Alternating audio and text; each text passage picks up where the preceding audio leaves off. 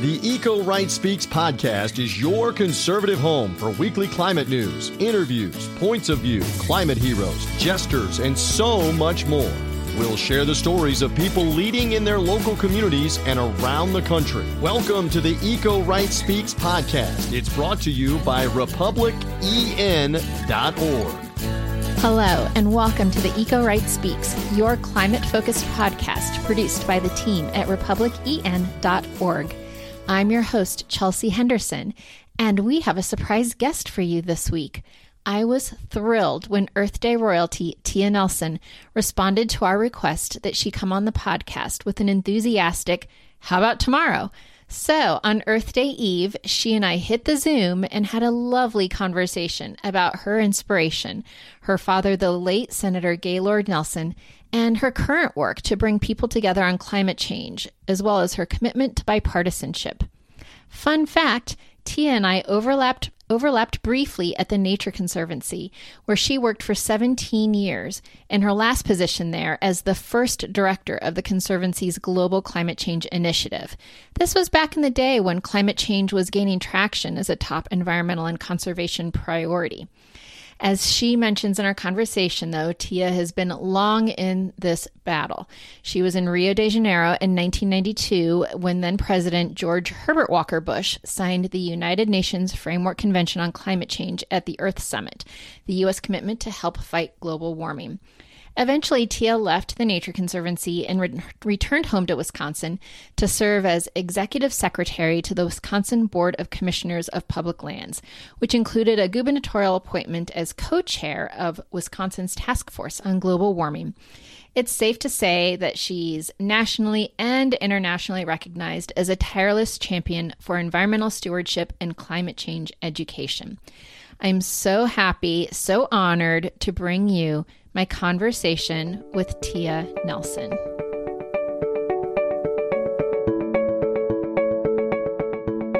All right, so listeners, welcome back. And as I promised, I'm here with would you consider yourself the daughter of Earth Day, Tia? Um, given your father's role in, in founding Earth Day, is that a, a title that you respond to? Oh, I uh, uh, it's it's um, that would be a, quite the quite the privilege and perhaps an unearned one. I'm I'm I'm the daughter, the proud daughter of the founder of Earth Day, and uh, doing my part best as I can. Filling my father's shoes would be a, um, a big challenge for anybody.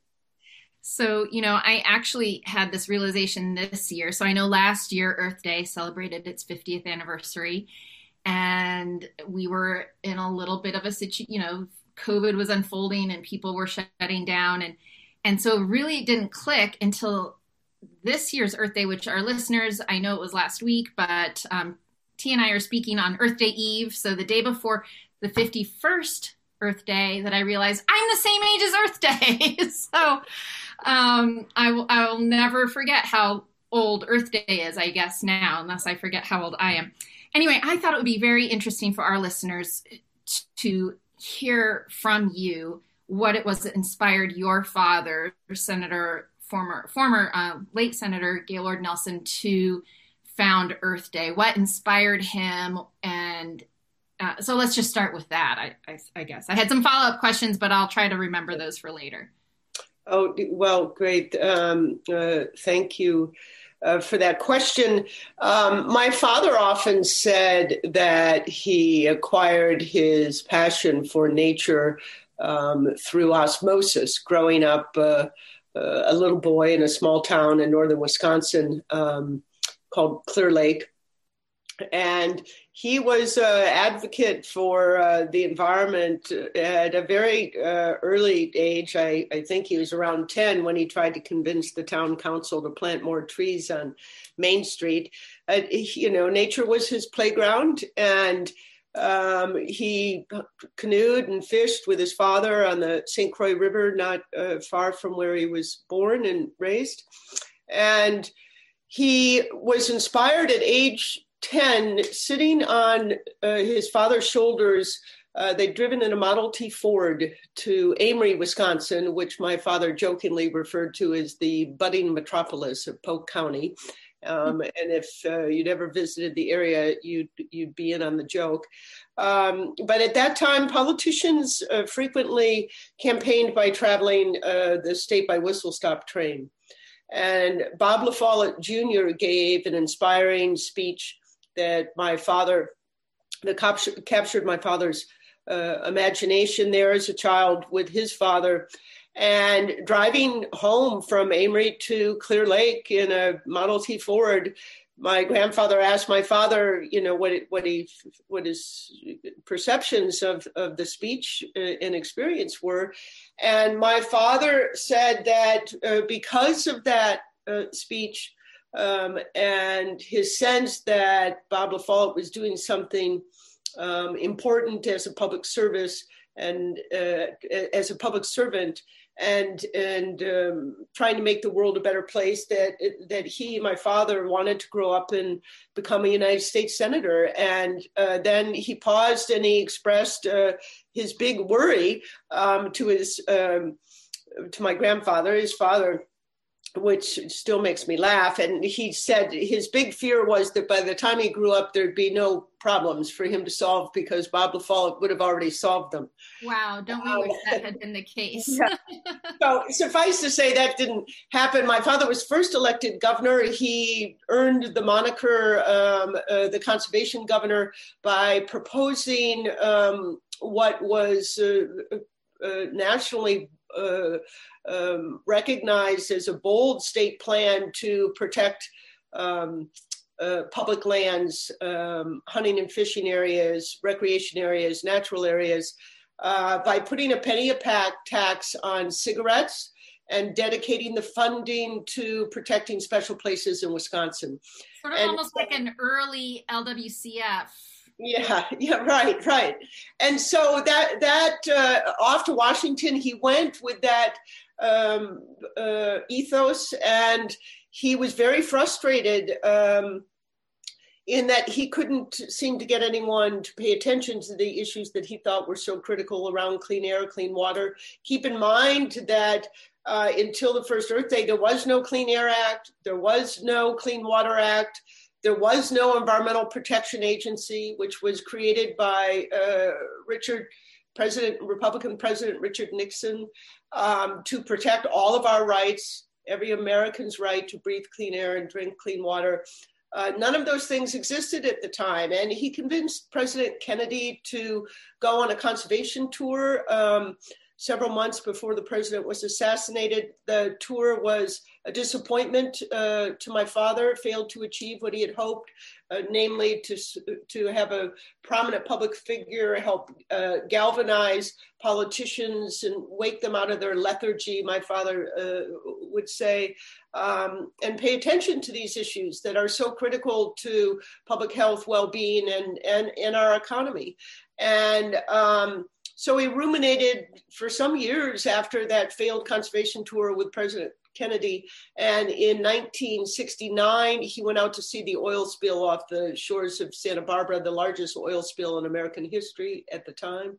And he picked up a magazine uh, in the airplane flying home from there and read an article about how anti war.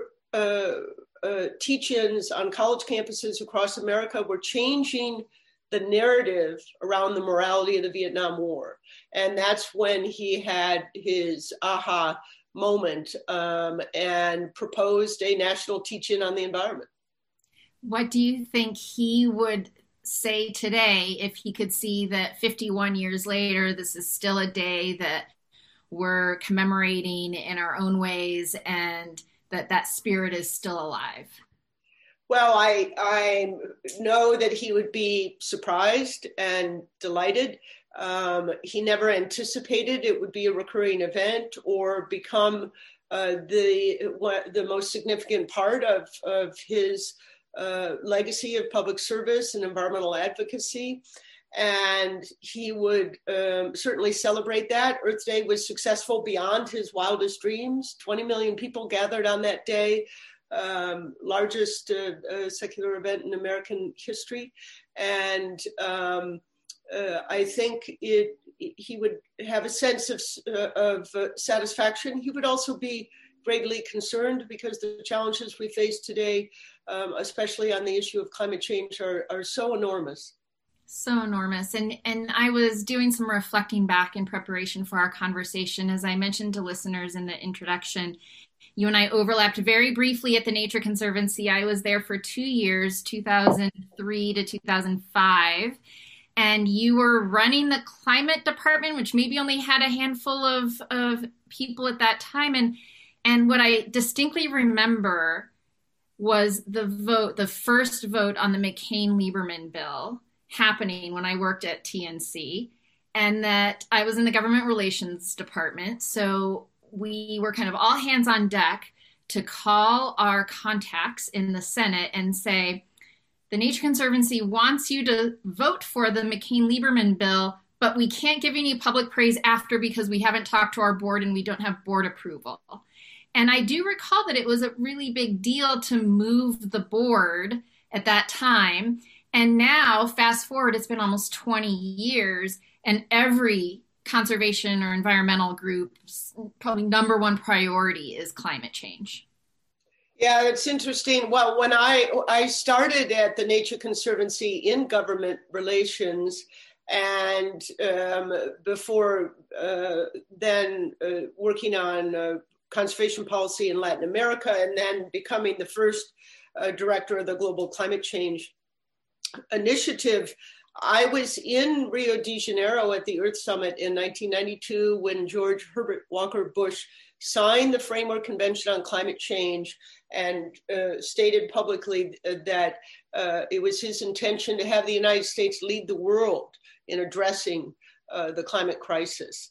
And um, so uh, it's been a long journey for me, and I, on the eve of the 50 first Earth Day um, remain in a fairly complicated dance between hope and despair.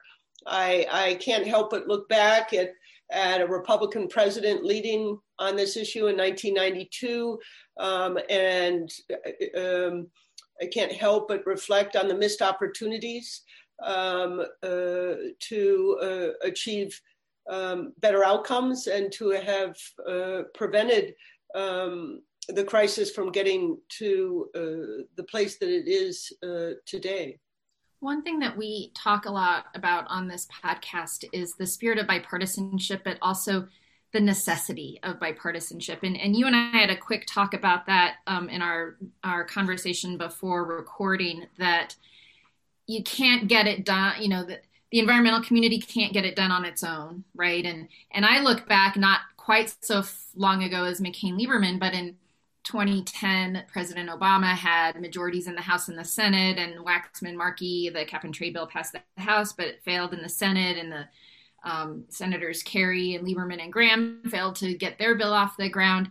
So having, you know, even a supermajority, which was what President Obama had at the time, was not a guarantee. You really do need that support from both sides. And I thought you could just talk about how as somebody who works, you know, more on the left of center and whose father was a, a Democratic senator, what that means to you, like how you in your work try to incorporate bipartisanship.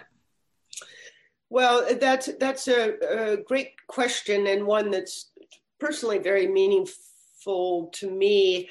Um, you know, I uh, from a very early age um, was eager to be able to spend time with my father which uh, basically required me to take a keen interest in politics because he was a busy man and away from home a lot. So i begged him to let me uh, go to uh, when i didn't have school uh, in the summer for example uh, go to the senate with him. And i'd open mail in the um, in the morning. I'd fetch coffee for staff and i'd follow him to the senate floor to vote and watch how he how he operated.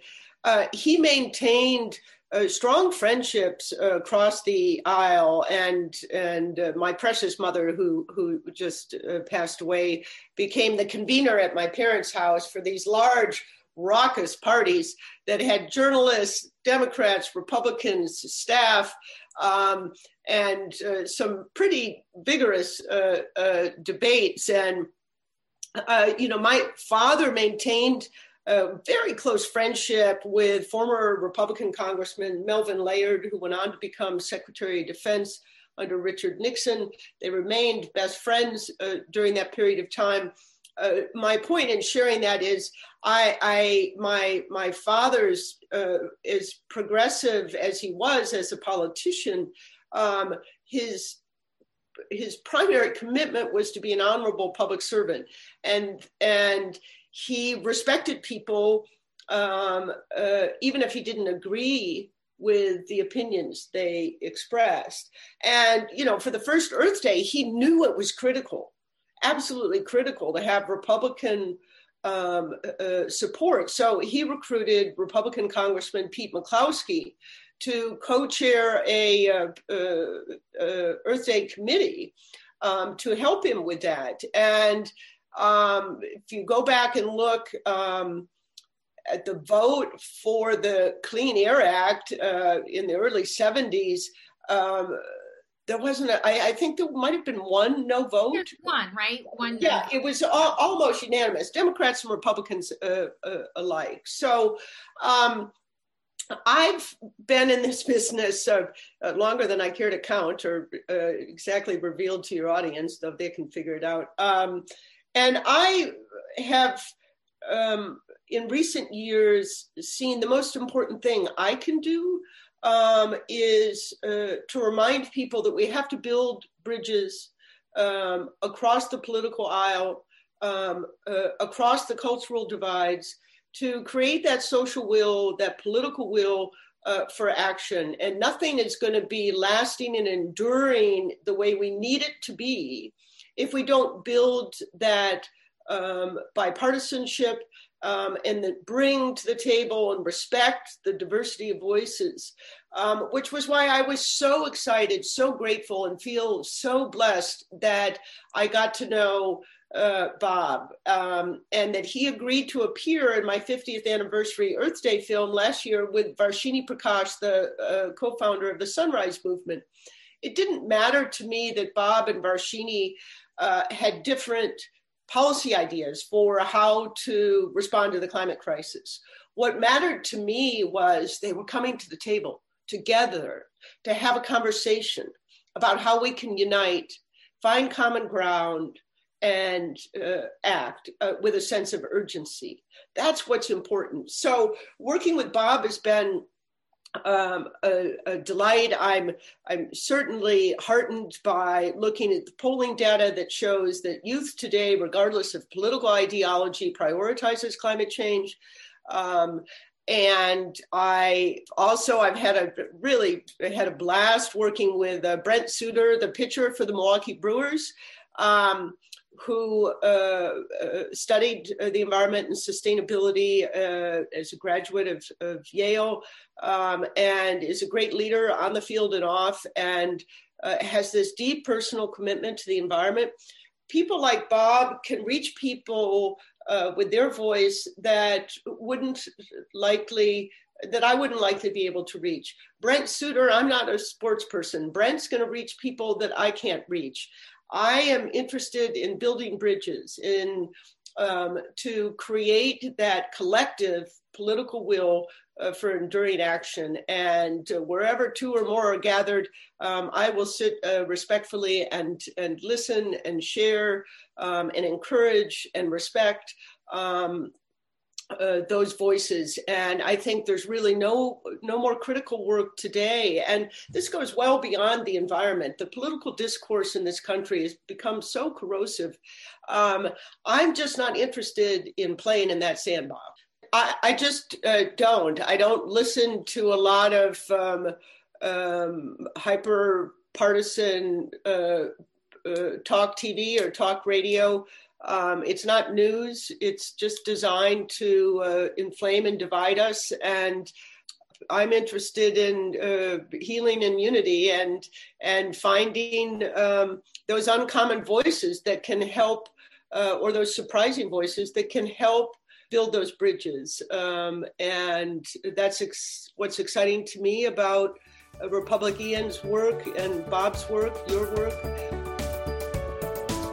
We're energy optimists and climate realists. Stand with us at republicen.org. Now, back to this week's episode.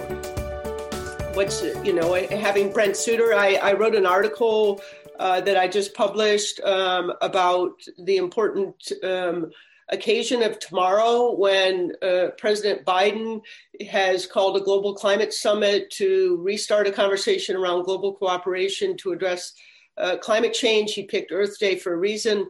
Um, that's very exciting to me. I and I.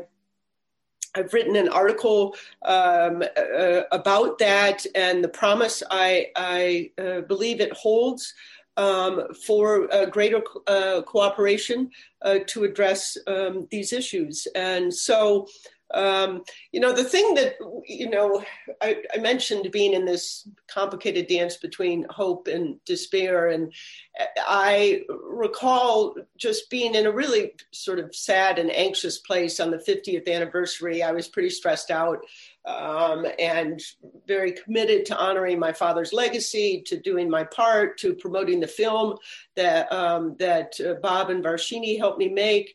And uh, my mom, even in her, you know, declining uh, well-being at that time, uh, could tell I was in distress. She asked me what was going on. I explained it to her, and she said to me, "You know, listen. You get up in the morning, armed with your values. You do what you can with what you got." Um, and I genuinely believe if we all do that, um, uh, there's there's hope to be celebrating a, a really uh, awesome 100th anniversary um, of Earth Day, and I reflect on um, how these you know, Earth Day was successful beyond my father's wildest dreams. He called for a simple idea and it took off in a way he couldn't have imagined. It endures today uh, in an impactful way. He could have never foreseen that outcome uh, any more than Rosa Parks could have foreseen how she would change the trajectory of the civil rights movement through a simple act of defiance, quietly saying the word no when told to go to the back of the bus in 1964. She couldn't have imagined the outcome and um, it, it, nor could think of Greta Thunberg, who who protested in front of the Swedish Parliament silently with a sign, um, and helped launch um, the global youth movement on on climate. Um, these simple acts of principle um, can have uh, beautiful and unimaginable outcomes. Um, and we each have the power to make a difference if we get up and do what we can with what we got. Well, I definitely lean more toward hopeful when I hear people like you talk, Tia. And, you know, I am naturally a little bit more pessimistic, or at least I, I think I used to be an optimist in the last few years, um, beat me down a little. And, and I always kind of have that cynical view that it's going to take something really terrible happening to unite us on climate change. And I don't want that to be the case, right? We've seen some terrible things the last few years. We've seen devastating fires and hurricanes and and hurricanes that that are doing something different, right? Where they'll come and sit on the land and swirl around and dump a bunch of rain and and so it's not just people that are living directly on the coast that are that are at risk of that kind of um, devastating flooding and and so I, I I don't want it to be that kind of um, event that happens that brings us together.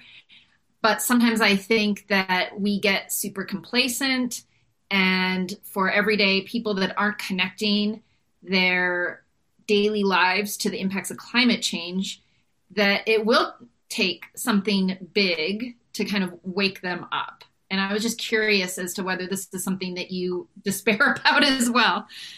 Yeah, well, I despair about it, uh, uh, especially because um, if if it's, it, I feel like we've had many wake up moments, um, and uh, you know, and we're, we're, setting records every year. Um, uh, in terms of extreme weather events. Um, uh, uh, well, I just saw a statistic that if you were born in 1985 or later, you've never experienced a cooler than average year yeah and so my you know my my my the the um uh, distress in me is uh, it relates to the science of how uh, climate change works right? Greenhouse gases uh, remain in the atmosphere for a really long time.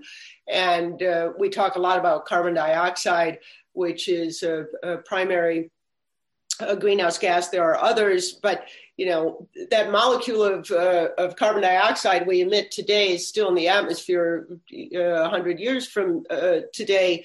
And so um, that's a cause for great concern because we can't afford to wait until some greater wake up moment occurs because by the time that happens, uh, our ability to uh, prevent the worst outcomes, um, the window of opportunity uh, to prevent the worst outcomes uh, has closed on us. And um, I think we set a record uh, a few weeks ago at the uh, Maui station that measures atmospheric CO2. I think we hit 417 parts per million.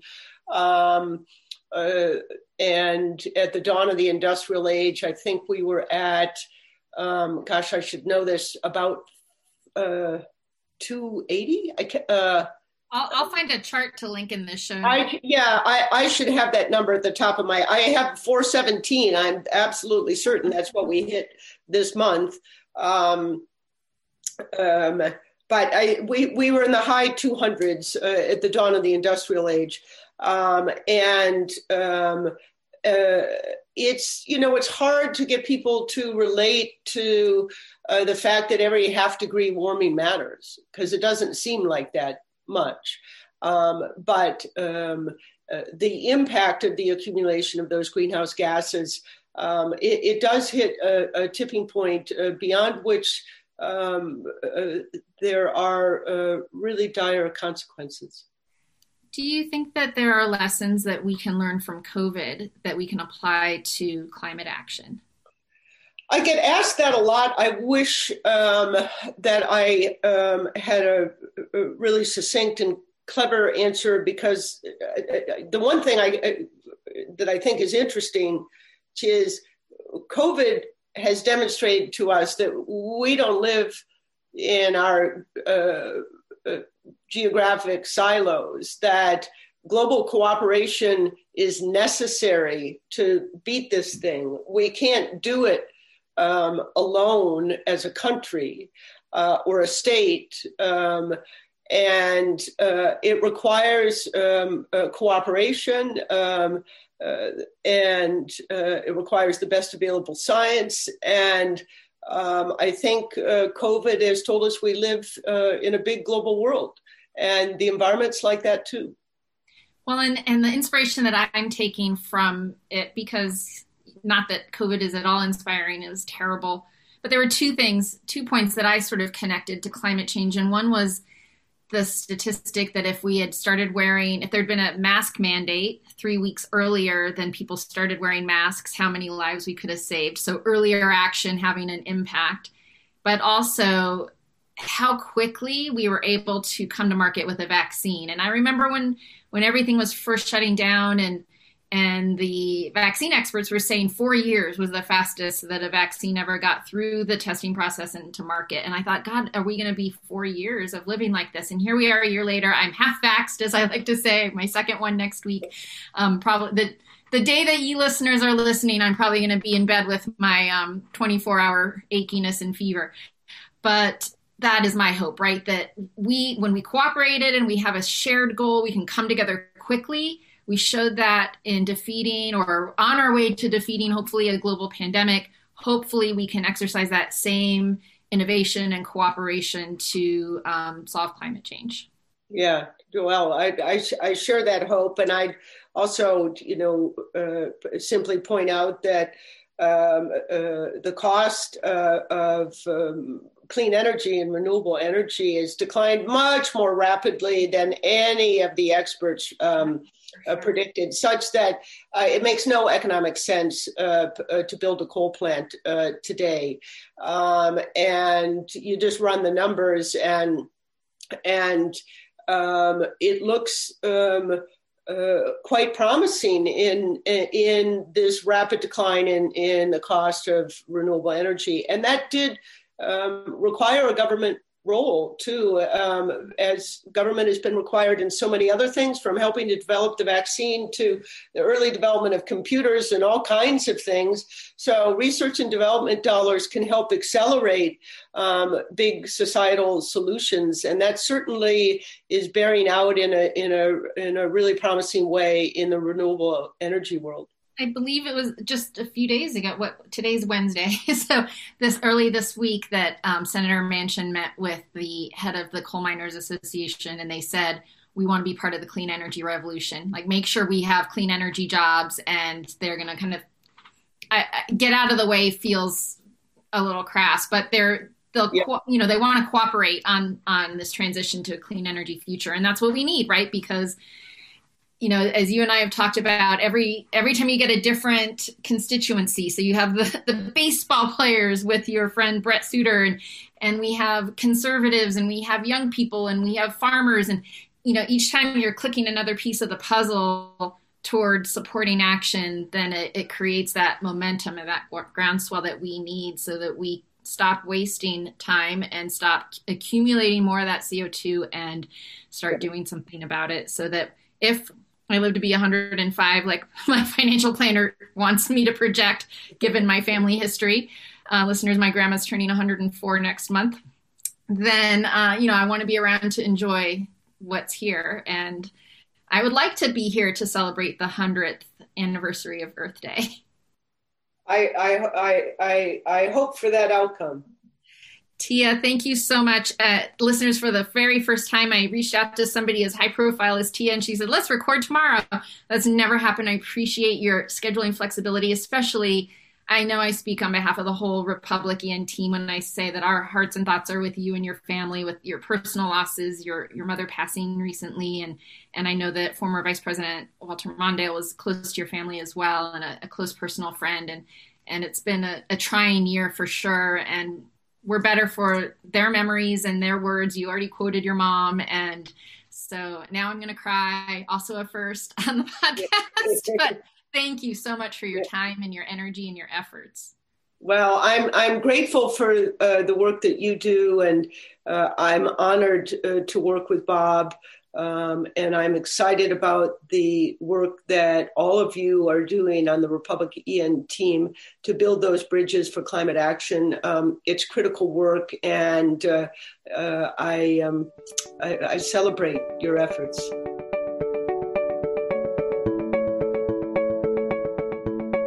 So, Price, episode that came together kind of at the last minute, but I think was really awesome. Yeah, some of the be- best laid plans, uh, you know, uh, as they say, never that they don't work out clearly, but uh, great things sometimes come at the last minute. And this was a great interview with obviously Tia Nelson, but I think the fact she is the daughter of the Earth Day, you know, the founder of Earth Day, you know, former governor and senator uh, Gaylord Nelson, a pretty awesome get at the last minute. I mean, so I had expressed interest to Bob. You know, they obviously you could hear from Tia. She adores him. He adores her. And I had asked him to help get her on the podcast. And she had just experienced this loss of um, former vice president. Wait, was he ever right? Yes. No, he just ran as vice president. Yeah. Wait, he was vice president. No, he was Jimmy Carter's vice president. Oh my God, where is my U.S. history? Um, she had lost him. He was important to her. Um, former Vice President Mondale. and Her mother had just died. And so I'm in my mind, I'm thinking, oh, you know, six weeks, eight weeks, like farther out, maybe after our next um, break period. Yeah. And she wrote back and said, I can record tomorrow, which happened to be Earth Day Eve. Yeah. I like, yeah, we are going to, I'm going to take you up on that. And so, listeners, I know we promised something different, but here you are and you're still listening. Okay. And and then Price, I just feel really compelled because it's super fresh in my mind and, and talking about Tia and the losses, personal losses that she's um, been emotionally wrestling the last um, couple weeks. I today, while I was in recovery for my second shot, found out um, a dear friend and former colleague of mine, Adam Kolton, died of a massive heart attack over the weekend, and he was my age, you know, early 50s, kids in high school. And this is a guy, I'll never forget this moment. In 2002, when my boss, Bob Smith, lost his primary, Adam worked really hard on Arctic drilling um, mm-hmm. against drilling, yeah. and he, which was something that Senator Smith was against. So he, you know, Senator Smith was um, among a handful of Republicans who opposed um, Arctic drilling, yeah. and Adam wrote this like beautiful letter to Senator Smith after he lost the primary that was kind of listed the, the things that that Bob Smith made bipartisan because of his efforts. And I cried when I read this letter. I had never met Adam at the time. And then fast forward, um, I ended up working at NWF. Was hired because he knew I had worked for Bob Smith, who had been one of his heroes. And then we were, you know, he was my supervisor, but we were also peers and colleagues and friends. And here's the thing, listeners hug your important people, call the people back you need to call back. He and I talked about a month ago. I owed him another phone call. He had sort of nudged me about some something he wanted my help with and I hadn't gotten back to him, and now I feel really terrible. Um, but it's not me. I mean, I'm just heartbroken for his wife and his his teenage boy. The environmental community has lost somebody who really understood the value of bipartisanship, and you know that's a rare quality these days. Sure, absolutely, and you know, so sorry for the loss of your friend and you know for his family and like you said his um, his kids. You know there's never um, it's always hard. Doesn't matter if it's something you plan for right out of the blue. I think we've all experienced it on both sides of the coin. It's just terrible, especially when somebody has just gone way too early. Is the most important thing, and it's just uh, you know again, yeah, incredibly sorry for for his family and friends, including yourself. Um, yeah, that's that's tough news, especially um, you know coming on the heels of having Tia, who you know lost several people that you know she was you know obviously near and dear to her mother uh, being one of those. And so, um, yeah, tough time, Chelsea. Our, hug, your our, people, hug your people when yeah. you get off price. Go hug your wife and your kids and anyone else you have nearby. Or if you have that friend who you know you owe a phone call to, like, don't put it off. Let's just just do it. That's my Yep. Treat every day like the last day in a lot of ways. You know, don't don't leave. You know, if there's somebody you have been meaning to call, call them. Um, there's somebody you've been meaning to touch base with, do it. Um, not to be morbid, you just never know. Um, I've lost somebody in the past couple weeks that I just still am floored and flabbergasted over. So um, it's always the right time to reach out. Do it when you when you think about it. Do it. Um, let's talk about a couple happier things. Um, you know, some new members in our community, Chelsea, which I want everybody to know. Make the pitch every week. RepublicEn.org forward slash join. It takes all of seconds. Keith E. in Ohio, Maxine L. in Mississippi, Carrie K. in Wisconsin, Elizabeth W. in New Jersey, and Chris M. in Maryland, where you reside right there. I appreciate them for signing up. And as you can do it too, it's very easy. RepublicEn.org forward slash join. You get all kinds of great news info, especially Chelsea's weekend review. That's right. And, you know, while you're doing something for us and for you, go on the Apple Podcasts and give us a rating. You know, it, it sounds like a silly thing. Like, what does it matter if I rate this podcast? But actually, when you rate the podcast, it elevates us and helps other listeners find the podcast. So if you enjoy it, I would assume you could make the presumption that somebody else would joy, would enjoy it as well. And so just I would love it if you could do that. And you know the deal. If you re if you write a one or a two line review and it's good, Price will read it. If you write and say you don't like my voice, I'm not going to let Price read that. But please help us. Help us help you because it makes it easier for others to find our podcast, and we want to make that happen. Um, Chelsea, what do we have going for next week? So actually, next week we're going to do um, a, a twofer. Um, we have Dorian Abbott is a professor, assistant professor at the University of Chicago, and he's going to talk about a climate change class that he teaches to undergraduates there who are non-science majors, and he obviously teaches other classes as well. But that one is sort of interesting to me, right? Because you there's a presumption that people who are in you know, science majors or they're in a science discipline that they're they're going to be there and they're going to get it. So I feel like the opportunity to talk to people who are non-science majors is a big opportunity. And he said that part of his class is structured like if you are conservative here's why you should care about climate change. And i'm angling to have bob um, definitely speak to one of his classes so he's guest number one. And then our second guest is just finishing up her graduate work at um, michigan tech. And she has been working on this great um, idea for bringing solar to farmers in a way that they can still use the land either for livestock or for growing, but they can reap the benefits also of solar, which they can use for their own operations, but they can also, they're leasing their land to use the solar. So it's like another revenue stream for, especially for smaller farms that are a little bit more um, economically stressed or always a little bit, you know, the hits hit them harder sort of the big agro group. So, two academics together in one, I think it's going to be great. All right, Chelsea. Until then, we will talk to you and our listeners next week.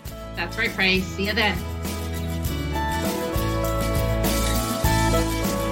Thanks for listening to this week's edition of the Eco Right Speaks podcast, brought to you by the team at republicen.org. Make sure to visit republicen.org to learn more and find out how you can be a local eco right leader.